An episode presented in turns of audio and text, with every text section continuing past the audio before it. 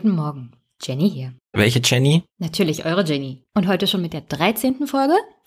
Und damit gleich zu den Kommentaren. Und es gibt diesmal bloß einen. Jemand namens Mann hat mir geschrieben, zu den Frauen in Führungspositionen. Ich habe mal von einer Frauenärztin im Krankenhaus gehört, dass sie bei der Besetzung von Chefarztposten häufig gar keine weiblichen Bewerber finden. Ich glaube, um dieses Missverhältnis in Führungspositionen auszugleichen, würde gute flächendeckende 24-Stunden-Betreuung für Kinder eine sinnvolle Maßnahme sein.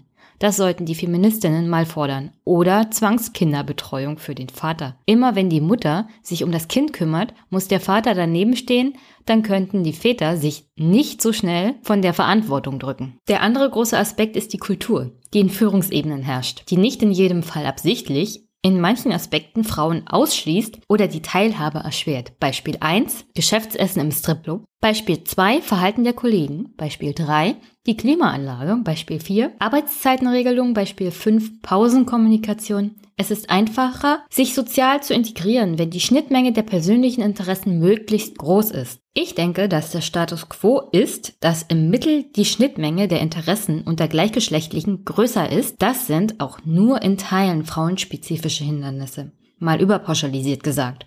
Leute, die an solche Führungspositionen gekommen sind, sind Arschlöcher. Und wenn man das auch will, muss man das mitspielen und wird selbst auch zum Arschloch. Das gilt für Männer und Frauen. Und GNC, die Lösung? Es braucht Pionierfrauen, die sich dort hocharbeiten. Je mehr das werden, wird sich die Kultur in den Chefetagen ändern. Wenn vier von zehn Leuten am Vorstandstisch Frauen sind, ist ein sexistischer Spruch schwieriger, als wenn dort nur eine sitzt. Und die frauenspezifischen Eintrittshürden werden weniger. Das braucht aber Zeit und Märtyrer. Beispiel Merkel, Queen of the South, Thatcher, Marissa Meyer, Typ Medon, Fragezeichen, Rosa Luxemburg und ähnlich wie bei den Männern sind die meisten von ihnen doof. Aber darum geht's ja nicht. Frauen sollten das gleiche Recht haben, im Sinne weniger gegen das Interesse vieler zu entscheiden. Ja, okay, danke Mann. Ähm, mal ein ganz anderes Argument von Gleichberechtigung. Frauen dürfen auch Arschlöcher sein und Frauen dürfen auch egoistisch sein und Frauen dürfen auch Lobbyisten sein. Das ist wahr. Ich denke, wir sollten trotzdem anstreben, besser zu sein. Aber okay, ja, du hast recht. Frauen sollten auch das Recht haben, genauso wie Männer Arschlöcher zu sein. Aber kommen wir mal zum Wochenrückblick. Und der müsste sich eigentlich mit meinen zwei Aufregerthemen beschäftigen. Der Tarifabschluss und, naja, das neue Gesetz aus Bayern. Da kommt nach dem Polizeigesetz noch mehr Schwachsinn. Und weil das aber heute Hauptthema sein wird, überspringe ich das hier im Wochenrückblick mal, komme aber zu einem anderen Thema und spiele hier mal einen Ausschnitt aus dem Aufwachen-Podcast ein. Jetzt kommen wir mal nach Thüringen. Äh, in deiner Heimat, da ist was los. Und wir lassen das mal von Karim Mioska. Äh, sagt Karim Mioska jetzt was? Ja. Wir lassen mal von ihr das Thema einführen. Normalerweise sorgen sich Politiker darum, dass sie zu wenig Wähler haben. In Thüringen war das heute andersherum. Denn in einigen Gemeinden, vor allem im ländlichen Raum, hatten die Thüringer gar keine Wahl, ob sie nun wollten oder nicht. Weil auf dem Stimmzettel entweder gar kein oder nur ein Name stand. Im Vorfeld der Kommunalwahlen hatten fast alle Parteien Schwierigkeiten, Bewerber zu finden, die für das Amt des Bürgermeisters ja. oder des Landrats kandidieren wollten. In vier Gemeinden stand heute niemand zur Wahl und in sage und schreibe 37 Gemeinden nur ein einziger Kandidat. So wie im thüringischen Eisfeld, das Sibylle Licht und Franziska Weber heute besucht haben. Ich, ich, ich, neige ja schon jetzt dazu, unsere Aufwachen-Hörer einfach mal aufzufordern. Guckt doch mal, wann die nächste Regional-Kommunalwahl bei euch ansteht, ob es ja, da einen Kandidaten gibt. Stellt euch auf. Für die Aufwachenpartei. Ja. Programm folgt später. okay. Also schon mal zur Info. Am 6. Mai 2018 finden in Schleswig-Holstein Kommunalwahlen statt. Ich weiß zwar nicht, wie das ist, aber ich denke mal, wer parteilos ist, kann jetzt nicht mehr antreten. Es gibt ja die Regelung auch in den Landeswahlverordnungen, dass man zum Beispiel als Parteiloser eine bestimmte Anzahl an Stimmen gesammelt haben muss, damit man antreten kann. Zum Beispiel auf kommunaler Ebene für eine Stadtverordnetenversammlung. Es müssen mehr Stimmen gesammelt werden, damit man antreten kann als Parteiloser, wenn man für eine Kreistags Versammlung antreten will. Also das braucht ein bisschen Vorbereitung und ein paar Unterschriften. Also wenn ihr parteilos antreten wollt oder für eine neue Partei wie zum Beispiel Aufwachenpartei, denkt dran, das braucht ein bisschen Vorlauf. Erkundigt euch in euren jeweiligen Wahlverordnungen des Landes. Und dann gibt's die nächsten Kommunalwahlen in Baden-Württemberg im Frühjahr 2019, in Brandenburg in 2019 auch im Frühjahr, Mecklenburg-Vorpommern Frühjahr 2019 Rheinland-Pfalz, Frühjahr 2019 genauso das Saarland, Sachsen, Sachsen-Anhalt und Thüringen hat die Kommunalwahlen auch im Frühjahr 2019. Was jetzt gewählt wurde in Thüringen und was jetzt momentan auch gewählt wird in Brandenburg sind Landräte, wie zum Beispiel Herr Sigurd Heinze, den ich letzte Woche interviewt hatte, oder Bürgermeister. Das ist ähm, in der Regel so, dass die Bürgermeister auf acht Jahre gewählt werden. Das ist unabhängig von den Kommunalwahlen.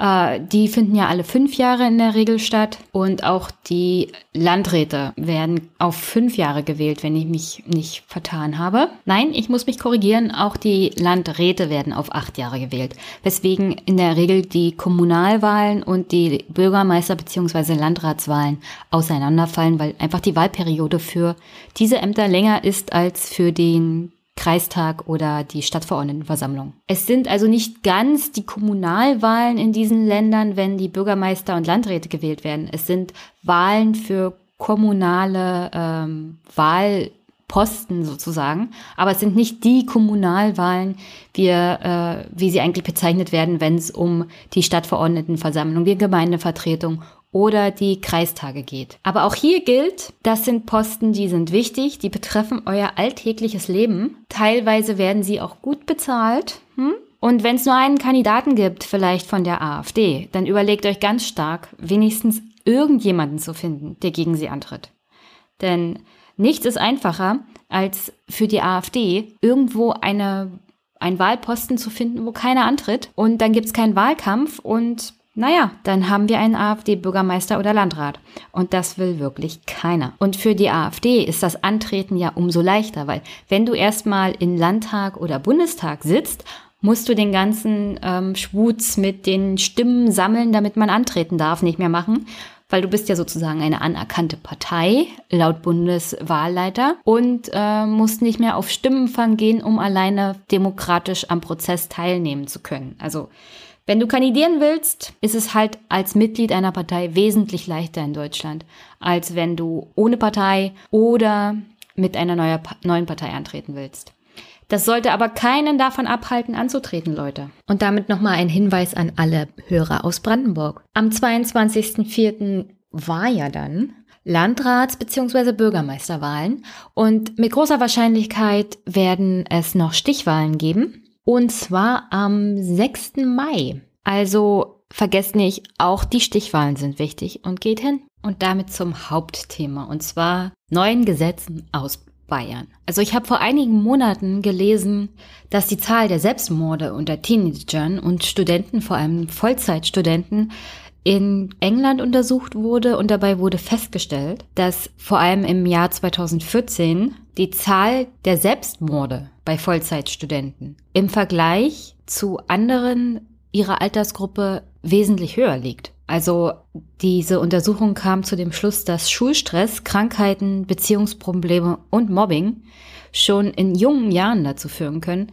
dass man psychisch so angegriffen ist, dass man Selbstmord begeht und diese Zahlen steigen, auch in England und in Wales vor allem. Daran musste ich als allererstes denken, als ich von dem neuen Gesetz, das die Bayern jetzt machen, gehört habe, denn das sind eigentlich Sachen, da brauchen junge Menschen oder Menschen generell schnell und kompliziert Hilfe, jemanden, den sie sich anvertrauen können oder einen Arzt, einen Psychiater, irgendjemanden. Und nicht ein Gesetz, das sie behandelt wie Straftäter. Neben dem umstrittenen Polizeigesetz wird es also in Bayern demnächst auch ein psychisch Krankengesetz geben, das genauso umstritten ist. Und noch ein kleiner Hinweis, das Bürger- und Menschenrechte verachtende Polizeigesetz will unser Heimathorst demnächst auch im Bund einführen. Und sobald er kann, wird er wahrscheinlich auch dieses psychisch Krankengesetz auf Bundesebene einführen, dass die Länder einen, naja, sozusagen eine Vorlage für diese sicherheitsgarantierenden Gesetze haben. Denn was in Bayern gut ist, ist ja für alle gut. Und ob das wirklich so gut ist und ob das für alle gut ist, das habe ich mir mal angeguckt. Also wie gesagt, die Antwort der bayerischen Landesregierung auf das Problem, dass psychische Erkrankungen, wie zum Beispiel Depressionen, nach schneller und kompetenter Hilfe verlangen, darauf antwortet die bayerische Landesregierung also in Form eines Gesetzentwurfs, das sich psychisch Kranken Hilfegesetz nennt.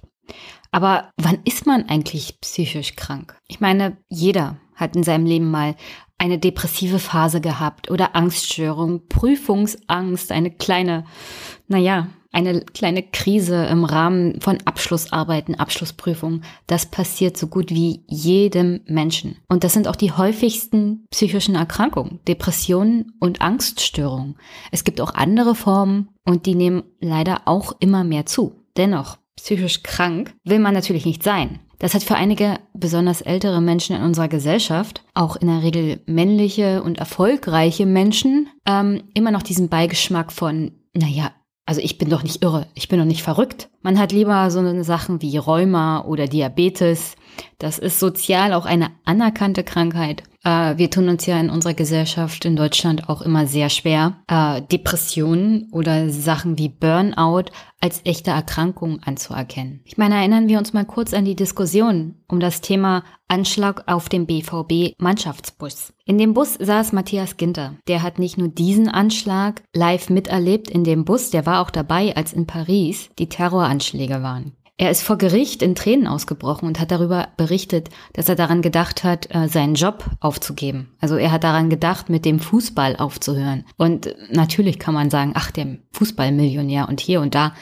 Aber es ist halt die Tatsache, dass diese zwei Erlebnisse so ausschlaggebend waren und vor allem das, was in dem Bus passiert ist, dass er daran gedacht hat, das aufzugeben, was ihm offensichtlich Spaß macht und was auch sein Beruf ist. Und dass er vor Gericht in Treten ausbricht.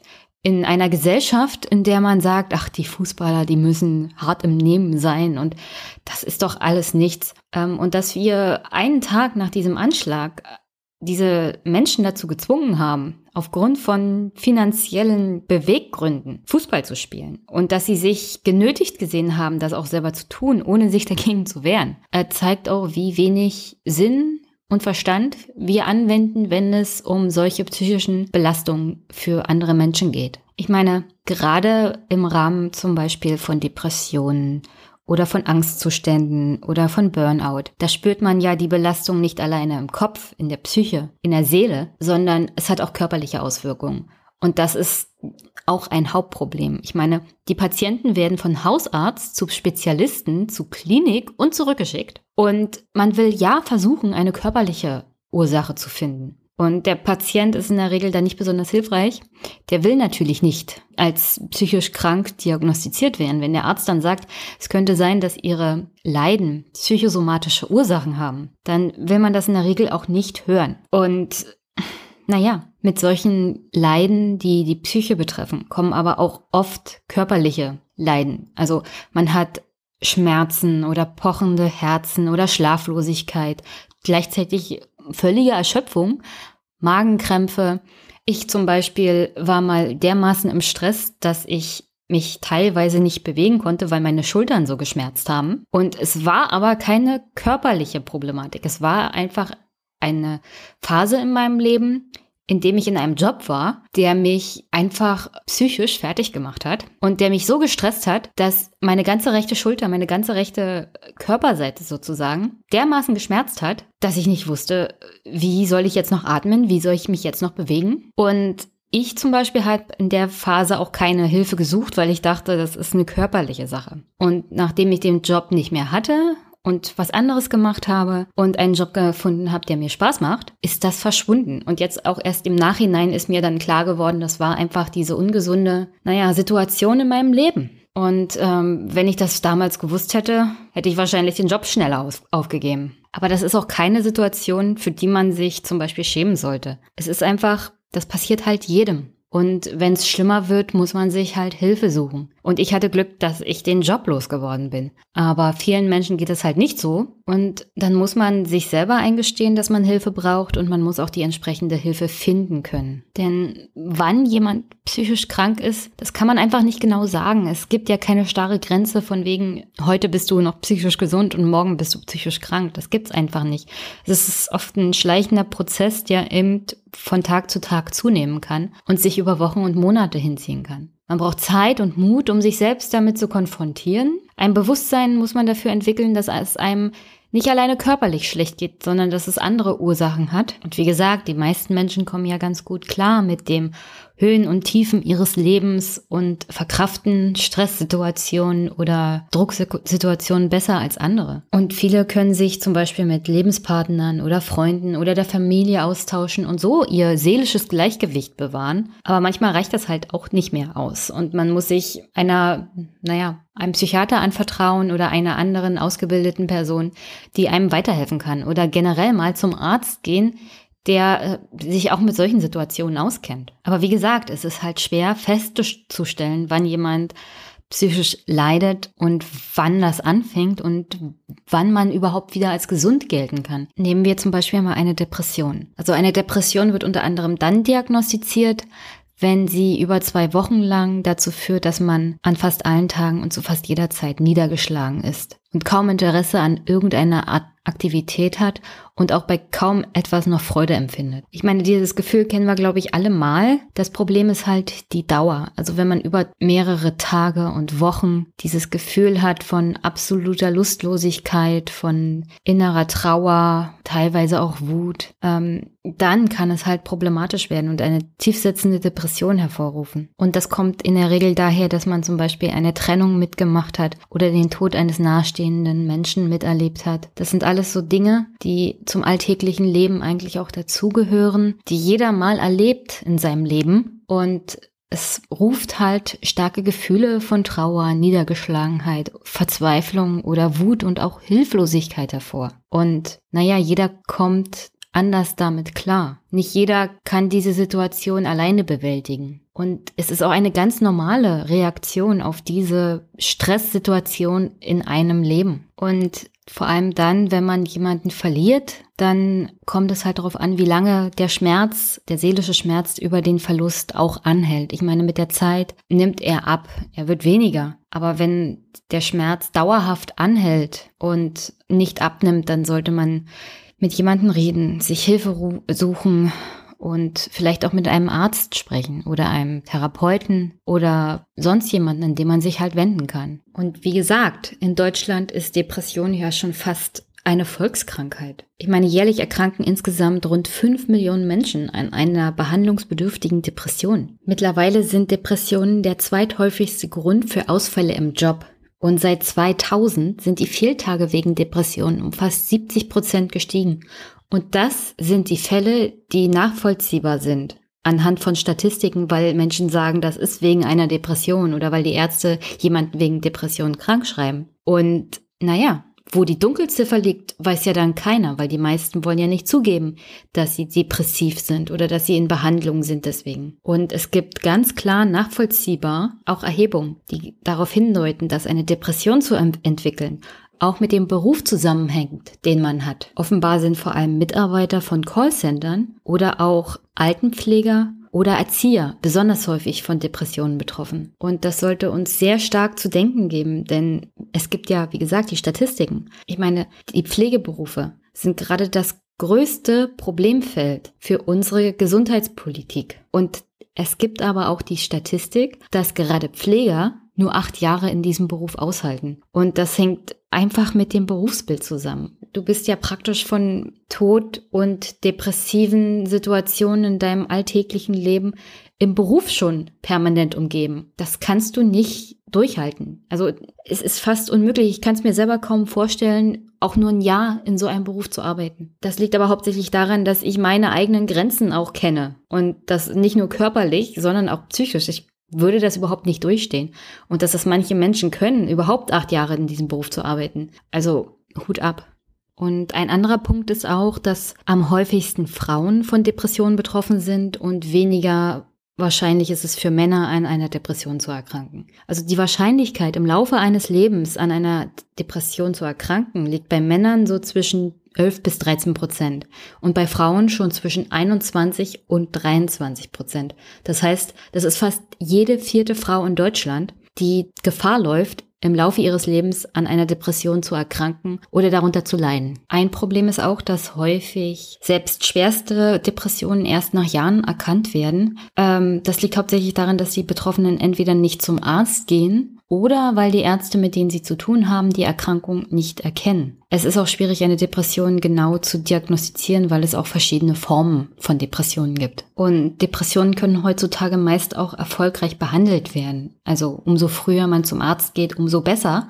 Und bei leichten Formen reicht es ja dann auch schon aus, wenn man eine Psychotherapie macht. In schwereren Fällen würden dagegen auch zusätzlich Medikamente eingesetzt. Und die Behandlung einer Depression wird immer individuell auf den einzelnen Patienten abgestimmt. Und in manchen Fällen kann tatsächlich eine stationäre Unterbringung ratsam sein. Ähm, die meisten sollten sich aber freiwillig dazu entscheiden und nicht gezwungen werden, weil Untersuchungen zeigen auch, wenn ein Patient freiwillig in eine stationäre Behandlung geht, ist die Erfolgschance größer, als wenn er gezwungen wird. Aber stellen wir uns mal vor, jemand sucht tatsächlich kompetente und schnelle Hilfe. Wie lange muss er denn warten, bis er einen Termin bei einem Psychotherapeuten bekommt? Also es gab ja vor einigen Wochen die Anfrage der Grünen im Bundestag und da kam raus, im Schnitt muss man knapp 20 Wochen warten, bis man hierzulande einen Termin für einen psychisch Kranken bekommt oder eine Behandlung. Diese Zahlen sind einfach nur ein Unding. Es ist wie fast mit jedem Facharzt in Deutschland. Man muss ewig warten auf einen Termin.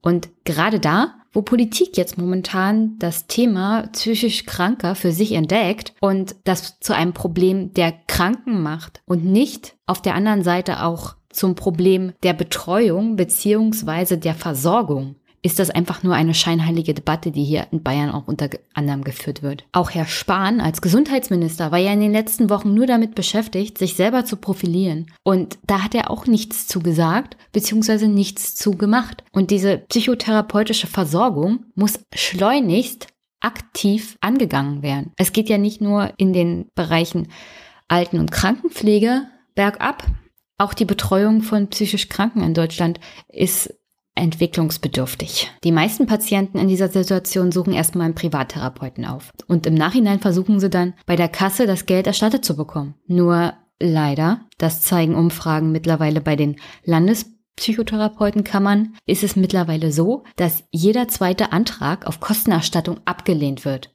Im Jahr 2016 war es noch jeder fünfte und damit sind diejenigen, die arm sind in diesem Land, wieder diejenigen, die am ehesten hinten runterfallen. Und die, ich komme noch auf das Gesetz aus Bayern zu sprechen, die sind dann diejenigen, die am ehesten unter diesen Gesetzen zu leiden hätten. Nebenher hat sich übrigens gerade über die Nachrichten verbreitet, dass jeder Dritte in Deutschland nicht mal 1000 Euro zur Verfügung hat. Also stellt man sich vor, man hat einen psychischen Notfall, man versucht einen Therapeuten zu finden. 21, 20 Wochen sind einfach zu lange und man kann nicht warten und man sucht sich einen Privattherapeuten, dann ist das bisschen Geld, was man sich angespart hat für den Notfall, weg weil man den Arzt bezahlen muss und das Geld kriegt man nicht erstattet. Und dann sind die Armen in diesem Land psychisch krank und noch ärmer und das bedingt sich dann auch wieder gegenseitig. Wenig Geld zu haben, in Armut zu leben, ist auch ein Stressfaktor und verstärkt doch nur die Depressionen oder irgendwelche anderen psychischen Erkrankungen.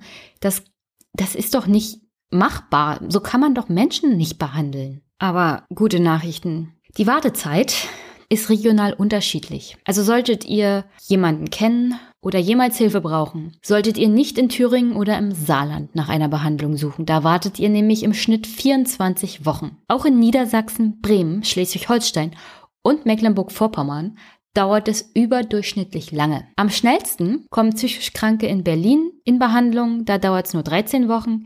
In Hessen dauert es 17 Wochen und in Hamburg 18 Wochen, um eine psychotherapeutische Behandlung zu bekommen. Und äh, Brandenburg wird hier nicht aufgezählt. Ich schätze mal ganz stark, die Statistik ist im Rahmen mit Berlin. Das heißt, ich bin gut dran. 13 Wochen warten, muss man dann halt mal überbrücken. Aber das war natürlich sarkastisch gemeint. Ich komme mal zu dem psychisch Krankengesetz. So bezeichnet man die Gesetze der einzelnen deutschen Bundesländer, die es ermöglichen, psychisch kranke Menschen in Fall von zum Beispiel akuter Selbstgefährdung oder Fremdgefährdung gegen ihren Willen in einem psychischen Fachkrankenhaus unterzubringen bzw. ihre Unterbringung anzuordnen. 2009 hat man ja in Deutschland die UN-Behindertenrechtskonvention auch ins deutsche Recht übernommen, was die Autonomie von Patienten eigentlich in den Vordergrund rücken sollte. Und das betrifft unter anderem auch psychisch kranke Menschen. Infolge der Übernahme der UN-Behindertenrechtskonvention kam es dann auch zu einer Entscheidung des Bundesverfassungsgerichts.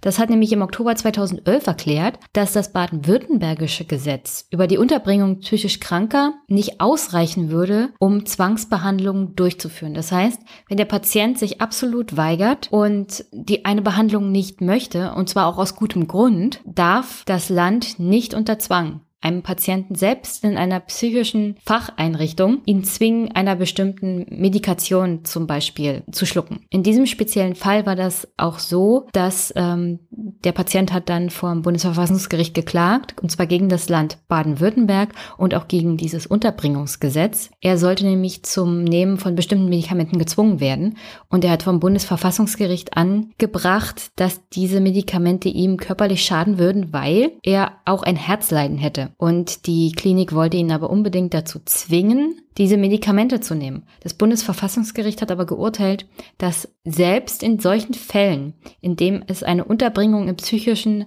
Einrichtungen gibt zur Behandlung, ob jetzt freiwillig oder nicht, äh, der Patient auf keinen Fall alleine deswegen gezwungen werden darf, einer Behandlung zu unterliegen, die er nicht wirklich will oder wo auch bestimmte Gründe dagegen sprechen, weil die Freiheitsrechte nicht enden, wenn man zwangseingewiesen wurde oder in einer psychischen Einrichtung ist und die Ärzte der Meinung sind, sie würden die beste Behandlung anweisen. Also ein Patient kann tatsächlich eine Behandlung verweigern. In Bayern heißt das psychisch Krankengesetz bisher bayerisches Unterbringungsgesetz und ermöglicht die Zwangsanweisung auch wenn, und ich zitiere, erheblichen Maß die öffentliche Sicherheit oder Ordnung gefährdet ist. Das heißt, schon jetzt ist in Bayern nicht die Hilfe für psychisch Kranke das oberste Gebot, sondern die öffentliche Sicherheit und Ordnung. Was an sich ja nicht schlimm ist.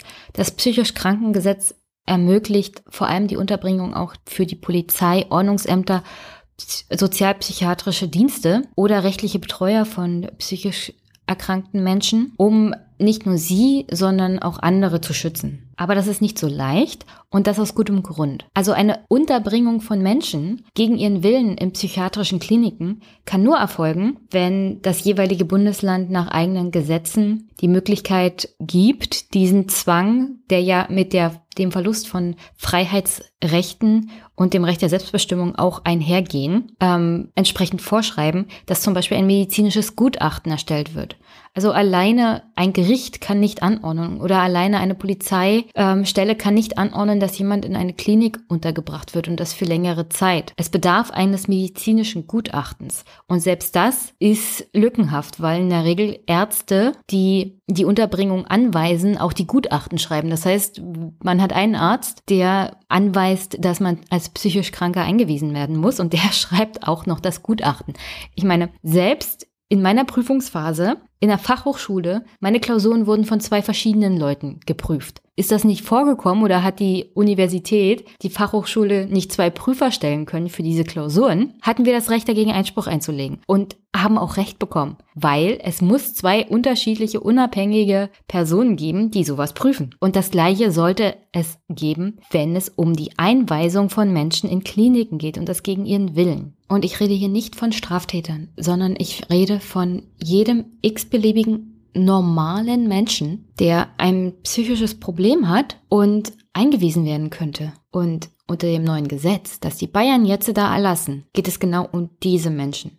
Nicht um Straftäter, die psychische Probleme haben, sondern um ganz normale Menschen, die in ihrem Alltag dazu kommen, dass sie an Depressionen leiden, an Angstzuständen und an irgendeiner anderen psychischen Störung, die dazu führt, dass man sich auch eine psychische Behandlung suchen muss, beziehungsweise einen Psychotherapeuten. Im Großen und Ganzen wird dieses Gesetz den Eindruck vermitteln, dass jeder psychisch Erkrankte ein Krimineller ist. Und das wird dazu führen, dass die, die tatsächlich Hilfe suchen wollen, das nicht tun werden, weil sie Angst haben, das Stigma eines Kriminellen aufgedrückt zu bekommen. Und das ist nicht das einzigste Problem. Wie bei dem Polizeigesetz zuvor ist das bayerische psychisch Krankenhilfegesetz eine akute Gefahr für Grund- und Menschenrechte und unterwandert geltende Strafgesetzordnung und wie man mit Straftätern umzugehen hat. Ich meine, das Gesetz an sich liest sich erstmal ganz nett und gibt den Anschein, als ob die bayerische Landesregierung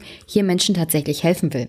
Sie argumentiert in einer Problembeschreibung, dass zum Beispiel in Bayern eine übermäßig hohe Zahl gerichtlich untergebrachter psychisch kranker Menschen in Bayern in psychiatrischen Einrichtungen sei, was natürlich totaler Schwachsinn ist. Bayern hat nicht mehr psychisch Kranke in entsprechenden Fachkliniken als irgendwo anders in Deutschland. Tatsächlich ist die Zahl in Bayern im Vergleich zum Durchschnitt in Deutschland eher geringer. Was die bayerische Landesregierung als Problem beschreibt, ist tatsächlich die UN-Behindertenrechtskonvention und die Rechtsprechung des Bundesverfassungsgerichts zur Selbstbestimmungsfähigkeit von psychisch kranken Menschen. Also das, was das Bundesverfassungsgericht gesagt hat, dass man nicht Zwang ausüben darf und was die UN-Charta dazu sagt, und zwar, dass vermehrt auf die Eigenständigkeit auch der Patienten eingegangen werden muss, weil Zwang und der Entzug von Freiheitsrechten ein so tiefgreifender Einschnitt für einen Menschen darstellt, dass man das nicht leichtfertig tun darf. Und wie gesagt, in Deutschland ist es momentan so, dass psychisch kranke Menschen auch einen Betreuer zur Seite gestellt bekommen können, wenn sie dem einwilligen oder von einem Gericht eingestellt bekommen. Der kümmert sich dann um alltägliche Dinge, wie zum Beispiel die Kontoführung. Der kann aber auch, auch ohne den Patienten längere Zeit gesehen zu haben, die Einweisung in eine Klinik anweisen, ohne dass der jeweilige Patient dem zustimmt. Also hat man einen Betreuer, die müssen noch nicht mal irgendwie ausgebildet sein. Jeder kann sich zum ehrenamtlichen Betreuer ausbilden bzw. erklären lassen. Es gibt keine wirkliche Ausbildung dafür. Jeder kann so ein Betreuer werden. Und dann kümmert man sich um die alltäglichen Dinge, aber weiß in der Regel nicht wirklich um den Gesundheitszustand, den seelischen, psychischen Zustand der jeweiligen Person Bescheid, die man betreut. Und dann kann es dazu kommen, dass die Person, die man betreut, in einem Streitgespräch das Gegenüber bedroht. Aber eine Drohung kann vieles sein, wie zum Beispiel, komm du mir nach Hause. Und man meint es gar nicht so, weil wenn man sich streitet mit einem Gegenüber, heißt das nicht zwangsweise, dass man ihm oder sich selbst irgendwas antun wird. Aber zurück zum Thema, und zwar, der Betreuer kann einen dann also einweisen lassen gegen seinen Willen.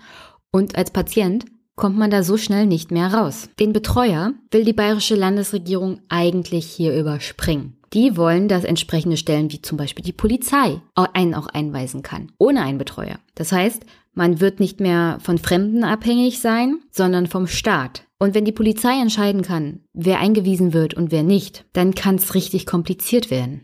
Aber dazu noch später. Wie gesagt, die bayerische Landesregierung sieht in der ganzen UN Behindertenrechtskonvention und der aktuellen Rechtsprechung des Bundesverfassungsgerichts ein Problem.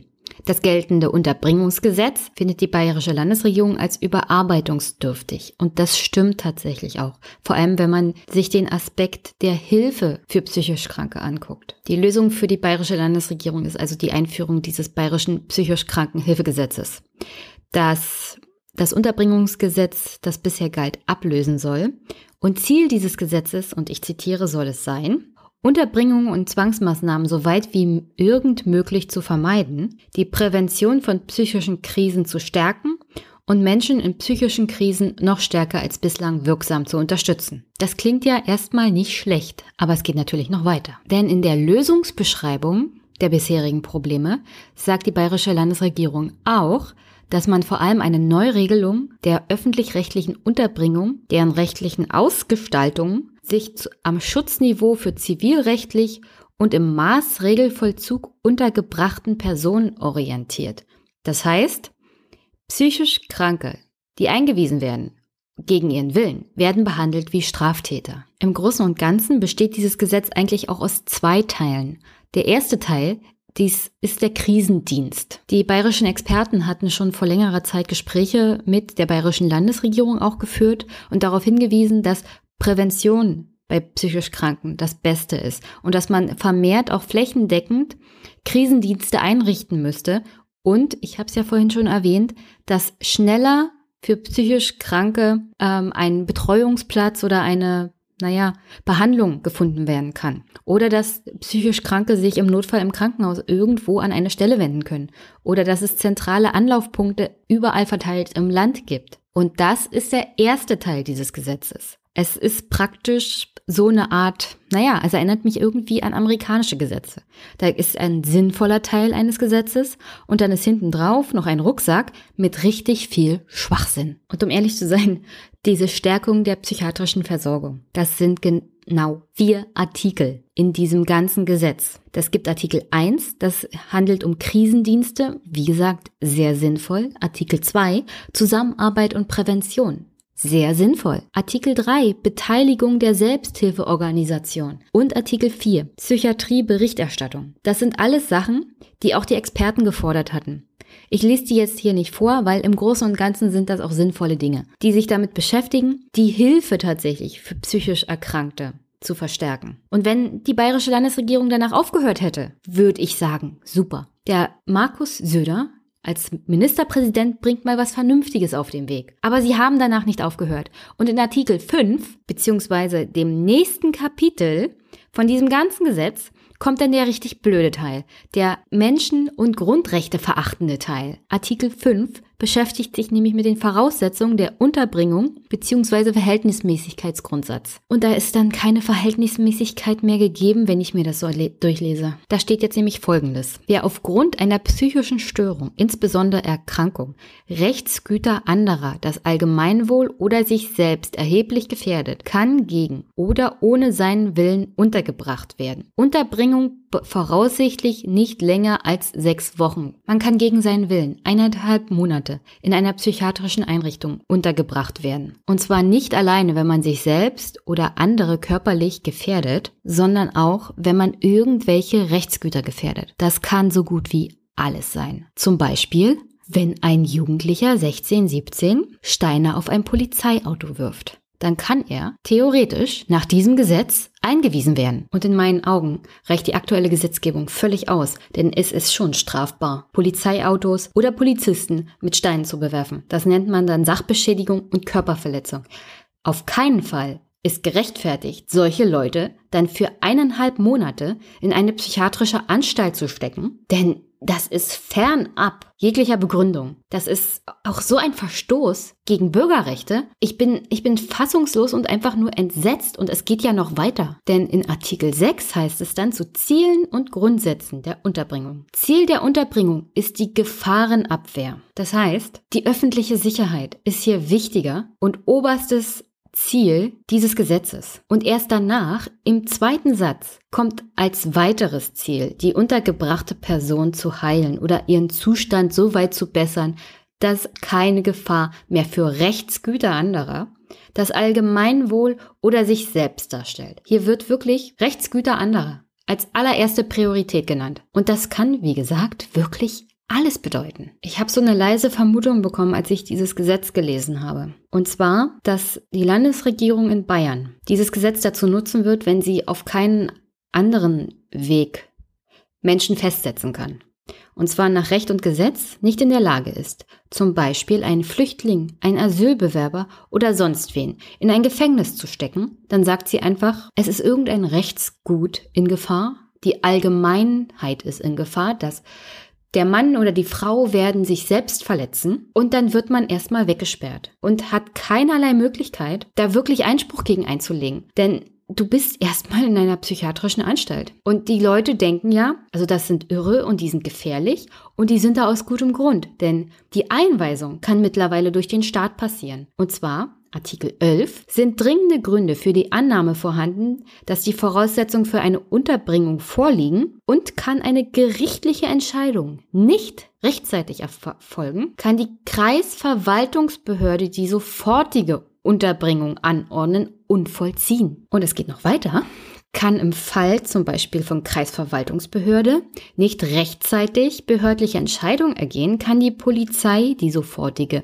vorläufige Unterbringung anordnen und die betreffende Person durch Überstellung an die an das Klinikpersonal einliefern. Es gibt noch nicht mal mehr in akuten Fällen und das kann so gut wie alles bedeuten im Fall von Polizei und Kreisverwaltung, die Möglichkeit, sich gerichtlich dagegen zu wehren. Also man, man wird erstmal eingewiesen, wenn das die Kreisverwaltung und die Polizei entschieden haben. Und dann ist man erstmal dem System ausgeliefert. Und ich bin ein großer Verfechter von Polizei als Vertreter öffentlicher Sicherheit, vor allem Anwesenheit der Polizei. Aber polizeiliche Rechte müssen eingeschränkt bleiben, weil die Polizei einen solchen, naja, eine solche Macht hat, auch über das Leben und die Freiheit anderer Personen. Und gibst du der Polizei diese Aufgabe, dann machen sie sich natürlich leicht und sagen, also das da könnte ein Straftäter sein. Wir haben jetzt noch keine Beweise. Stecken wir ihn doch erstmal in eine Klinik oder in irgendeine Kreisbehörde, wo ein Bürger auftaucht und sich daneben benimmt. Dann sagt die Behörde, er ist eine Gefahr für uns. Wir stecken ihn erstmal in eine Klinik. Das wird passieren, wenn dieses Gesetz so kommt, wie es jetzt ist. Es, das ist keine Verschwörungstheorie. Es ist einfach eine Gegebenheit, wie Menschen halt im alltäglichen Leben reagieren. Und vor allem in Bayern. Öffentliche Sicherheit, Recht und Ordnung sind sinnvoll. Aber sie müssen sich vor allem am Grundgesetz und an Menschenrechten orientieren. Sonst funktioniert das ganze System und die Demokratie nicht mehr. Und was dieses Gesetz macht, auf dem Rücken von angeblicher Hilfe für normale Menschen, äh, für, für Leute, die vielleicht an einer Depression leiden oder an Angstzuständen. Was dieses Gesetz macht, ist wirklich jeden in Angst und Schrecken zu versetzen, der psychisch angeschlagen ist, weil die werden sich keinerlei Hilfe suchen. Es ist ein riesiges Gesetz, das nur Angst und Schrecken verbreitet. Und zwar auch unter normalen Bürgern, weil davor müssten eigentlich alle Angst haben, was hier drin steht. Artikel 14. Verfahren bei sofortiger vorläufiger Unterbringung. Wer die sofortige vorläufige Unterbringung angeordnet hat, verständigt unverzüglich spätestens bis 12 Uhr des auf die Anordnung folgenden Tages das zuständige Gericht. Zusätzlich die zuständige Kreisverwaltungsbehörde. Also eigentlich wird man sofort eingewiesen, wenn das Polizei und Kreisverwaltung so anordnen und nicht ein Gericht. Und dann wird das weitergegeben ans Gericht und die Kreisverwaltungsbehörde. Folgendes stellt man sich vor, es ist Freitag, 12 Uhr mittags. Vor Montag passiert da erstmal gar nichts. Und dann ist man erstmal übers Wochenende inhaftiert. Das sind 48 Stunden, die man vielleicht ohne sein Zutun, weil man öffentlich vielleicht betrunken rumgebrüllt hat, deswegen landet man dann in irgendeiner Anstalt. Herzlichen Glückwunsch, Bayern. Das ist das Schlimmste, was in letzter Zeit aus diesem Land gekommen ist. Und da kam in letzter Zeit wirklich viel Schwachsinn. Und ist man dann erstmal untergebracht, und zwar für bis zu eineinhalb Monaten, ist es wie auf hoher See und vor Gericht. Man ist in Gottes Hand sozusagen. Und Gott ist in diesem Fall das Klinikpersonal. Und wie gesagt, ich sehe hier nicht das Problem mit den Fachkliniken oder dem Klinikpersonal. Das Problem ist dieses Gesetz. Denn es geht noch weiter. Personen, die untergebracht werden und gegen ihren Willen fest gesetzt werden in entsprechenden Einrichtungen, die werden dann wirklich in allen Lebensbereichen auch noch, naja, organisiert sozusagen. Zum Beispiel Besuch. Besuch kann untersagt werden und ist davon abhängig, dass sich diese Besucher zum Beispiel durchsuchen lassen oder mit technischen Mitteln oder sonstigen Hilfsgeräten auf verbotene Gegenstände absuchen lassen. Der Besuch kann überwacht werden, beziehungsweise wird überwacht. Er kann auch untersagt werden. Dann geht's weiter. Eine Überwachung und Aufzeichnung der Besuche mit technischen Mitteln ist zulässig, wenn die Besucher und die untergebrachte Person vor dem Besuch darauf hingewiesen werden. Die Aufzeichnungen sind spätestens nach einem Monat zu löschen. Das klingt ja, ach, es ist ja nur ein Monat. Aber zwei Sachen hier. Nach diesem Gesetz heißt es, ist es egal, ob als Besucher du dem zustimmst, ob du überwacht wirst und ob das aufgezeichnet wird oder nicht. Es wird gemacht. Du wirst nur darüber informiert. Und ein Monat vier Wochen solche Gespräche, die teilweise auch persönlich sind, aufzuzeichnen und aufzubewahren. Also ich, ich weiß nicht, sitzt da jemand von der Stasi, der diese Gesetze schreibt? Ich meine, waren die Bayern nicht mal gegen diese Überwachungsmethoden der DDR? Denn genau das ist das. Und das kann man nicht damit rechtfertigen, dass es sich um psychisch kranke Menschen handelt, die zwangseingewiesen wurden. Das ist, das ist einfach unmöglich. Wenn du den Besuch aus Angst, dass der Besucher oder der Besuchte sich oder dem anderen was antun könnten, überwachen willst, ist das eine Sache. Aber Aufzeichnung von den Gesprächen und Aufbewahrung davon, warum? Das ist wieder so ein Hinweis darauf, wie gesagt, keine Angst vor Verschwörungstheorien dass hier bestimmte Leute eingesperrt werden sollen und deren Besuche aufgezeichnet werden sollen, deren Gespräche. Das ich habe immer mehr das Gefühl, dass es hier nicht wirklich um psychisch Kranke geht, sondern um Personen, die in den Augen der bayerischen Landesregierung eine Gefahr darstellen, Gefährder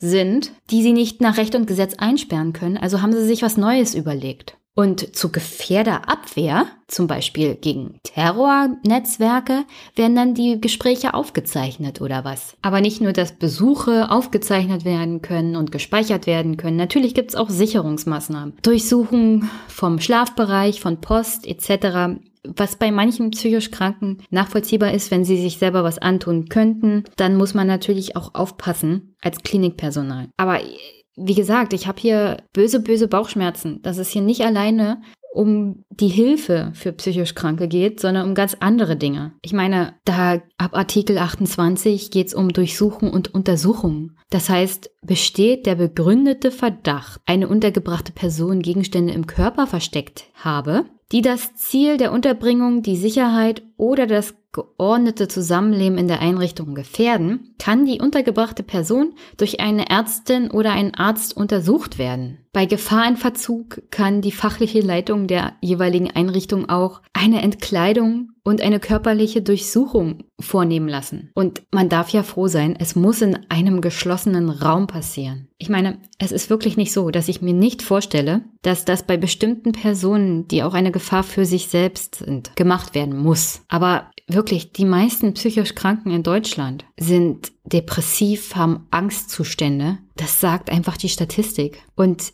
diese, diese Eingriffe verschlimmern doch ihre Situation nur mehr. Ich meine, stellt man sich vor, jemand kommt wegen Angstzuständen in so eine Einrichtung und dann wird sowas angeordnet, weil Gefahr in Verzug ist. Was, was heißt denn das? Das kann alles bedeuten. Und jemanden, also, also, nee, mir fehlen die Worte. Und auch wenn ich bis jetzt zum Teil noch nachvollziehen kann, dass bestimmte Sicherheitsmaßnahmen in geschlossenen Einrichtungen psychisch Kranke auch schützen. Ab Kapitel 7 habe ich überhaupt kein Verständnis für dieses Gesetz mehr. Hier geht es um Datenschutz, Aktenführung, Unterbringungsdatei, örtliche Zuständigkeit der Kreisverwaltungsbehörden. Also den letzten Punkt lasse ich mal weg, weil das ist bei allen Behörden so. Da wird die Zuständigkeit geklärt, wer, wann, wo und wie dafür zuständig ist, dass eine Person in der jeweiligen Kreisverwaltungsbehörden naja, regionalen Zuständigkeit einzuweisen ist. Bei Datenschutz sagt dieses, ich sag's nochmal, psychisch kranken Hilfe Gesetz. Bei Datenschutz sagt dieses Gesetz, dass das bayerische Maßregelvollzugsgesetz gilt. Ich nehme mal ganz stark an, dass Menschen in einem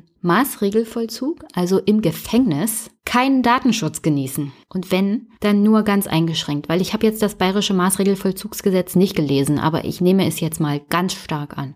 Kann mich gerne jemand verbessern. Hinzu kommt, dass für die untergebrachte Person eine Krankenakte zu führen ist in der wesentliche Entscheidungen und Anordnungen zu vermerken sind. Für alles das, was die ärztliche Schweigepflicht angeht, ist laut diesem Gesetz zwar eine extra Akte zu führen, aber es ist nicht klar erkennbar, inwieweit die personenbezogenen Daten der ersten Akte vielleicht fließend ineinander übergehen und was mit der zweiten Akte passiert, wo alles das drin ist, was die ärztliche Schweigepflicht angeht. Und dann ein großes Problem ist, dass diese Akten elektronisch geführt werden können. Aber in der Realität, in Verwaltung, ist es mittlerweile ein Muss, Akten elektronisch zu führen. Und im Zeitalter von Hacken und Zugriffen auf alle möglichen elektronischen Daten, solche Akten wirklich elektronisch zu speichern, ist, also es ist einfach nur fahrlässig von der zuständigen Regierung, sowas überhaupt in ein Gesetz zu schreiben. Abgesehen davon, dass überhaupt eine Akte angelegt werden kann mit solchen privaten Inhalt auch.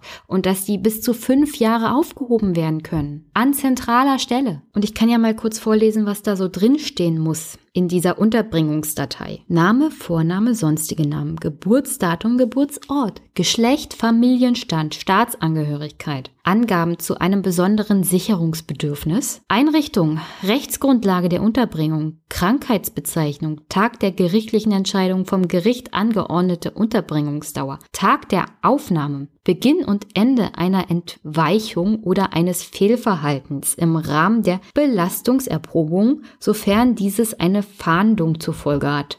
Tag und Grund der Entlassung. Das ist alles in Artikel 33. Und ab Artikel 33 Absatz 2 Nummer 2 wird's richtig interessant. Da steht nämlich, wer alles Auskunft erhalten darf über diese zentrale Unterbringungsdatei. Auskunft erteilen darf die zuständige Fachaufsichtsbehörde, nämlich an alle, zum Beispiel für Berichte an den Landtag, Auskünfte und Berichte an die Staatsministerien, zum Beispiel für Familie, Arbeit und Soziales, Durchführung von Unterbringungs- und Betreuungsverfahren, Verhinderung der Verfolgung von Straftaten, Maßnahmen der Strafverfolgung oder strafvollstreckungsrechtlichen Entscheidungen. Bei Abwehr von Gefahr für Leben, Gesundheit oder Freiheit einer Person oder für bedeutende Sachwerte, statistische Zwecke und wissenschaftliche Zwecke. Also theoretisch kann hier wirklich für jeden und jede nur erdenkliche Situation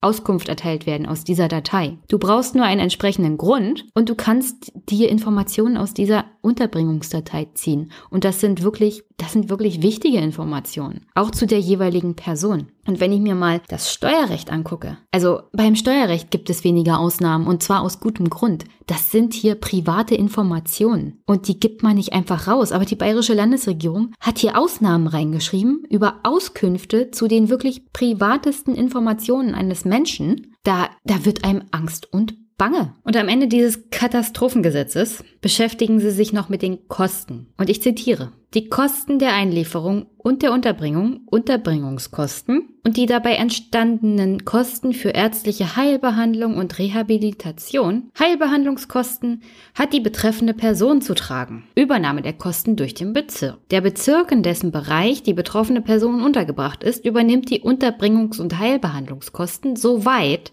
und solange sie untergebrachte Person oder andere nicht unmittelbar tragen. Der Bezirk kann von der untergebrachten Person oder anderen Verpflichteten Ersatz der Kosten verlangen, deren Unterbringung ihnen zuzumuten wäre, wenn die untergebrachte Person Hilfen zur Gesundheit im Sinne des fünften Kapitels des zwölften Gesetzbuches erhielte. Kurzum, also es kann tatsächlich passieren, dass eine geistig gesunde Person aus verschiedensten Gründen, wie zum Beispiel das Bewerfen mit Steinen eines Polizeiautos, in einer psychischen Fachklinik landet und dort erstmal untergebracht ist.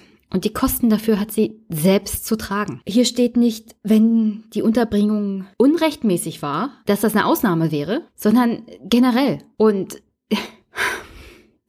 ist ein Gesetz, das bezieht sich auf Leute, die zwangsweise untergebracht wurden. Also sie haben keine Wahl und sie haben diese Kosten dann selber zu tragen. Und wenn sie die Kosten selber nicht tragen können, dann muss das der jeweilige Bezirk, wo sie untergebracht sind, übernehmen. Und der Bezirk kann sich dann das Geld entweder von der Person zurückholen oder anderem mit der Person verheirateten, verwandtschaftlich verbandelten Person. Wenn zum Beispiel jemand Hartz IV bekommt und die Kinder sind finanziell in der Lage, dann müssen die Kinder für die Kosten aufkommen. Also dieses Gesetz ist von vorne bis hinten, mal abgesehen von den ersten vier Artikeln, einfach nur eine Schweinerei. Es ist ein Entzug von Be äh, Menschen- und Bürgerrechten. Dafür musst du dann auch noch selber bezahlen. Und es kann praktisch jeder aus jedem Grund eingewiesen werden. Wenn zum Beispiel die Polizei es sagt. Und dann kannst du dich nicht, erstmal nicht wehren, wenn zum Beispiel du an einem Freitag eingewiesen wirst. Die Gerichte sind an dem Tag nicht mehr erreichbar. Also, äh, das ist eine reine Katastrophe. Und das, was die bayerischen Psychologenverbände gefordert hatten, als es darum ging, dieses psychisch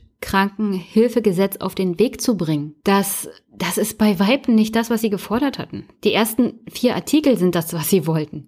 Der Rest ist selbst von den Experten in Bayern, die schlagen die Hände über den Kopf zusammen und fragen sich, warum die bayerische Regierung sich niemals bei ihnen gemeldet hat um ihren Input zu dieser ganzen Gesetzgebung mal zu erfragen. Denn die haben selber gesagt, dass das genau das Gegenteil bewirken wird, dass weniger Menschen sich Hilfe holen.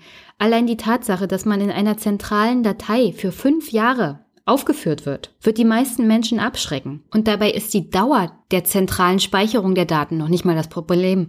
Es ist die Tatsache, dass überhaupt so eine Datei angelegt wird. Ich meine, das Führen von Krankenakten ist eine Sache. Aber die zentrale Speicherung dieser wichtigen Daten ist eine ganz andere Sache. Und die bayerische Landesregierung schwört, dass sie in Fällen zum Beispiel, wenn es um den öffentlichen Dienst geht, nicht darauf zurückgreifen wird. Aber das ist eine Landesregierung, in der ein Lehrer nicht verbeamtet wurde, weil er Mitglied der Partei Die Linke ist. Ich habe wirklich viel Vertrauen in den Staat.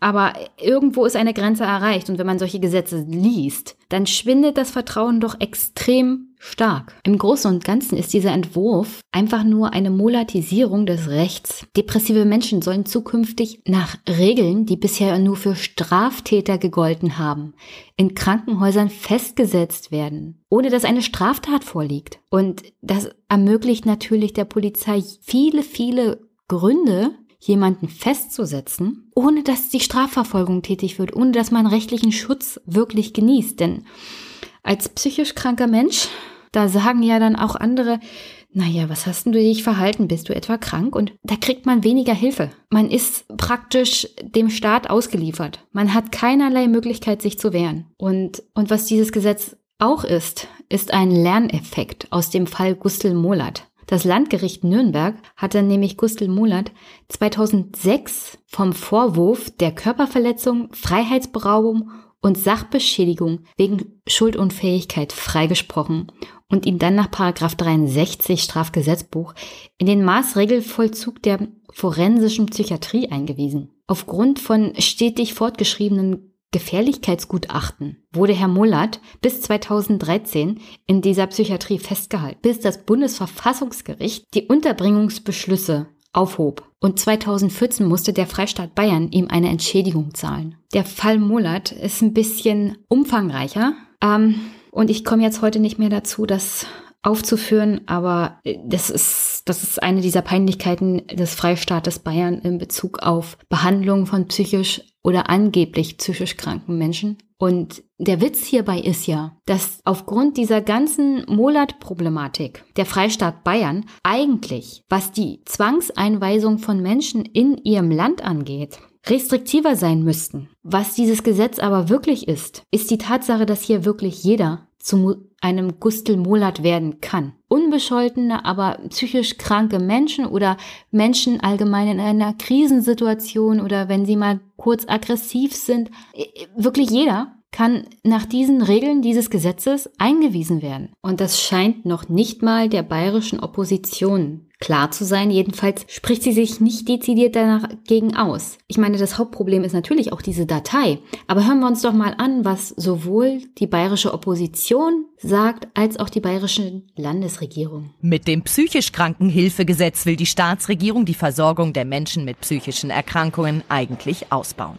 Unter anderem mit einem 24 Stunden erreichbaren Krisendienst Betroffene frühzeitig auffangen. Zustimmung von der Opposition im Bayerischen Landtag einerseits, Empörung über den Entwurf andererseits. Denn wie Betroffene und Datenschützer auch lehnt sie die vorgesehene Datenbank für zwangseingewiesene psychisch kranke Menschen ab. Was gibt es für einen Grund, Menschen, die an einer, an einer psychischen Erkrankung leiden, in einer Datei zu erfassen? Denn psychische Erkrankungen sind ohnehin in der Gesellschaft schon tabuisiert und stigmatisiert. Es ist kein psychisch Krankenhilfegesetz geworden, sondern ein Gefahrenabwehrgesetz eigentlich geblieben. Und das ist mein Hauptvorwurf. Das Gesetz sei noch nicht in Stein gemeißelt, betont Sozialministerin Schreier. Veränderungen also scheinen durchaus noch möglich. Das Entscheidende ist ja, wie lange wird so eine Datei gespeichert. Ich gehe davon aus, dass wir jetzt im Verhandlungsprozess so weit kommen werden, dass es um wenige Monate geht. Und natürlich werden die Daten anonymisiert. Eine Stigmatisierung von psychisch Kranken will die Staatsregierung vermeiden. Dem Schutz der Bevölkerung und der Betroffenen allerdings müsse Rechnung getragen werden. Wir erleben zunehmend auch Herausforderungen, gerade durch äh, entsprechende Taten oder Übergriffe von Menschen, die in so einer Situation sind. Deswegen war uns wichtig, dass wir da eine klare Regelung haben, was äh, Unterbringungsfragen betrifft, um nicht in Fehler folgender Vergangenheit zurückzufallen. Also erstens, die Sozialministerin meint, das Problem sei halt, dass man die Daten über fünf Jahre speichern kann. Nein, das Problem ist, dass es generell Daten gibt für psychisch Kranke und Zwangseingewiesene und dass die anonymisiert werden. Also wir wissen doch alle, dass das auch durch Experten geknackt werden kann. Ich meine, wirklich Bayern und dann Herr Söder. Wo sind die Zahlen, die, die mir belegen, dass es notwendig ist, so ein tiefes, in Grund- und Menschenrechte einschneidendes Gesetz zu erlassen? Wo sind die Zahlen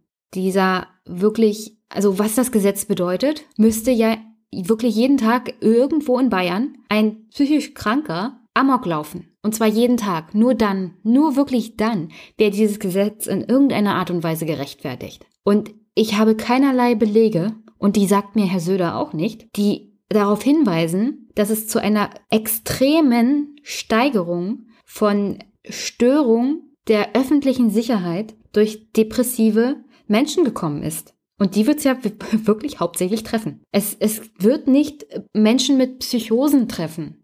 Die sind in der Regel bereits, naja, in entsprechenden Einrichtungen. Das, das betrifft hier wirklich alltägliche Probleme und Krisensituationen, die ein Mensch im Bereich der Psyche haben kann. Was Bayern macht, ist es, sie machen es sich sehr leicht. Sie kennen dadurch, wie gesagt, Gefährder in ihren Augen einsperren, die überhaupt nicht psychisch krank sind, sondern die sie nach Recht und Gesetz des deutschen Staates nicht einfach so wegsperren können. Und zwar aus gutem Grund, weil wir halt Grund- und Menschenrechte haben. Das umgeht Bayern jetzt mit diesem psychisch kranken Hilfegesetz. Und dann ist es noch die Tatsache, dass, wie gesagt, aus dem Fall Molat gelernt wurde. Man sagt einfach, diese Leute sind gefährlich und man sperrt sie weg. Und das hat selbst für Gustl Molat jahrelang gedauert, aus, aus dieser Einrichtung rauszukommen. Und wenn du erstmal drin bist und das Gutachten dich für gefährlich einstuft, und zwar immer und immer wieder, dann kann das Jahre dauern, Jahrzehnte, bis du aus dieser Klinik wieder rauskommst. Das ist hier ein Gesetz für Recht und Ordnung nach den Vorstellungen des bayerischen Ministerpräsidenten, Herrn Seehofer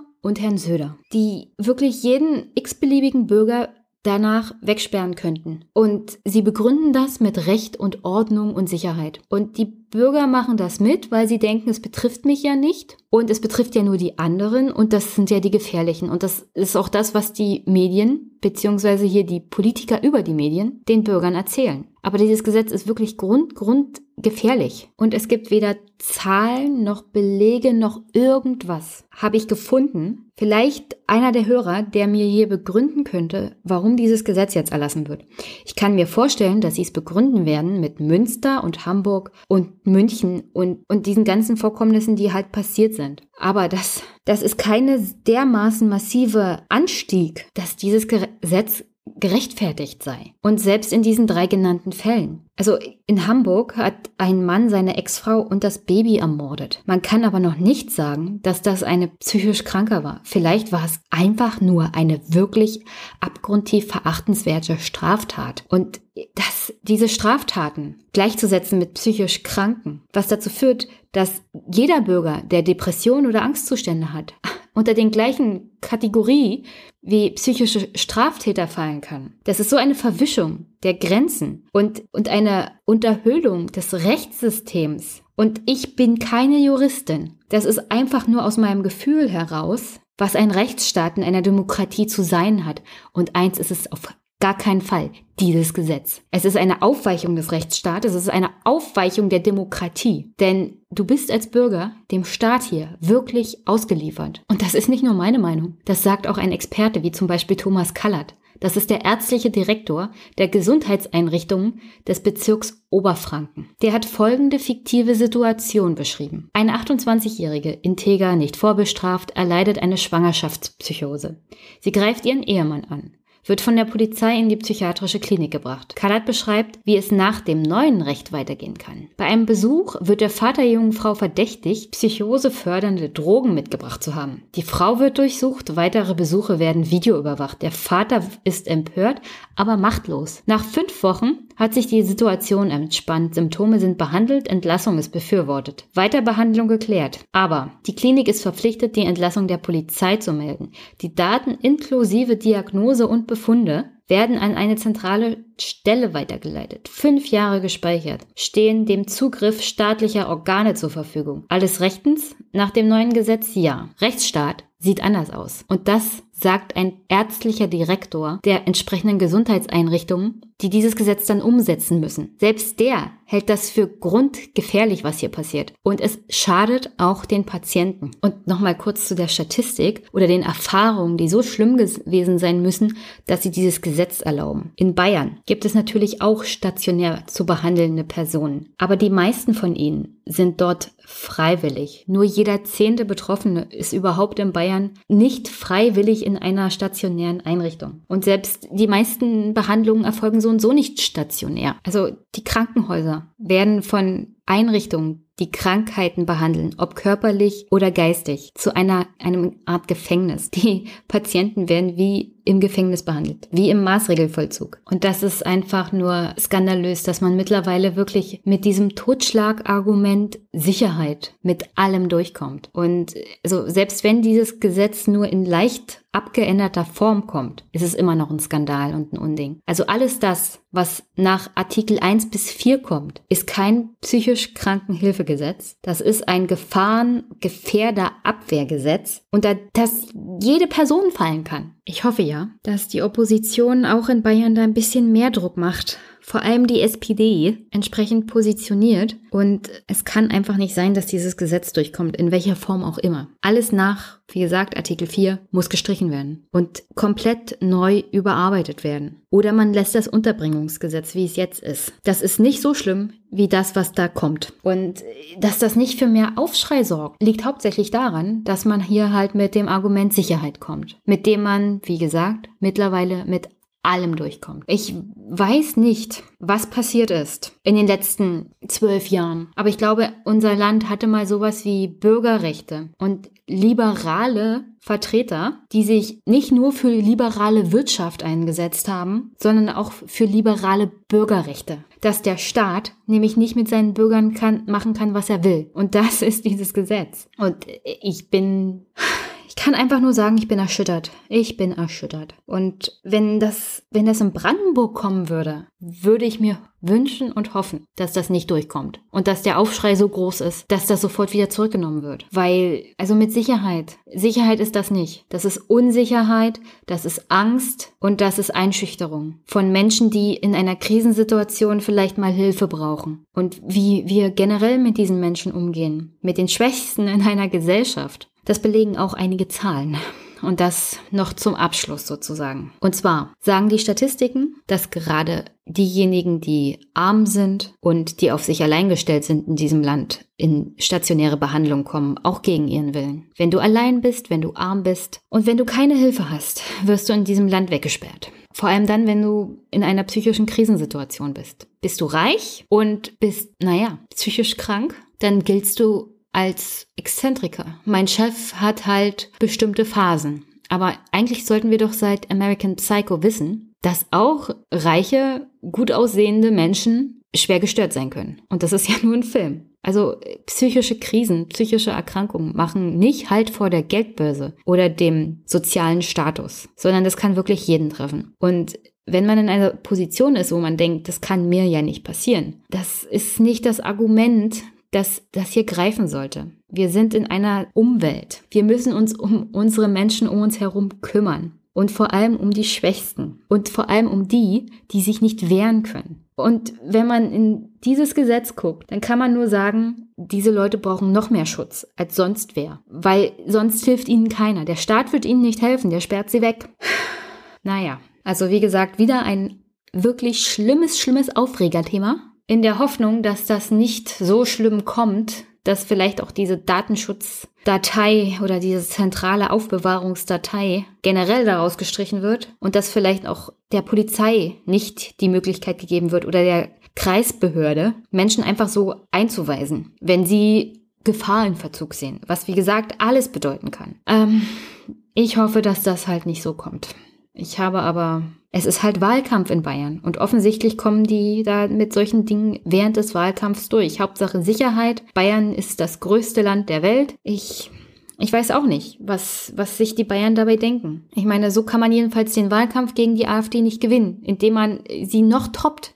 Und das ist wirklich, das kann nicht schlimmer sein, als wenn es die AfD geschrieben hätte, wäre es nicht schlimmer. Kann ich mir kaum vorstellen. Und zum Ende dieses Podcasts, wirklich zum Abschluss. Wir haben ja jetzt das Wochenende, in dem die SPD ihren neuen Vorsitzenden bzw. ihre neue Vorsitzende wählt, denn wir wissen, es wird definitiv eine Frau werden, entweder Andrea Nahles oder Simone Lange. Und zu Kevin Kühnert kann man bloß sagen, das war ja absehbar. Jetzt unterstützt er Andrea Nahles mit dem Wort, wir brauchen Einigkeit. Ich meine, ich kann die Argumente alle nachvollziehen, aber wenn er im gleichen Atemzug sagt, dass Frau Nahles für ihn nicht die Erneuerung darstellt, wie kann er dann rechtfertigen, dass er sie wählt als Vorsitzende? Das ist ein bisschen inkonsequent in der Argumentation. Aber okay, vielleicht wird es im nächsten Podcast auch ein bisschen lustiger.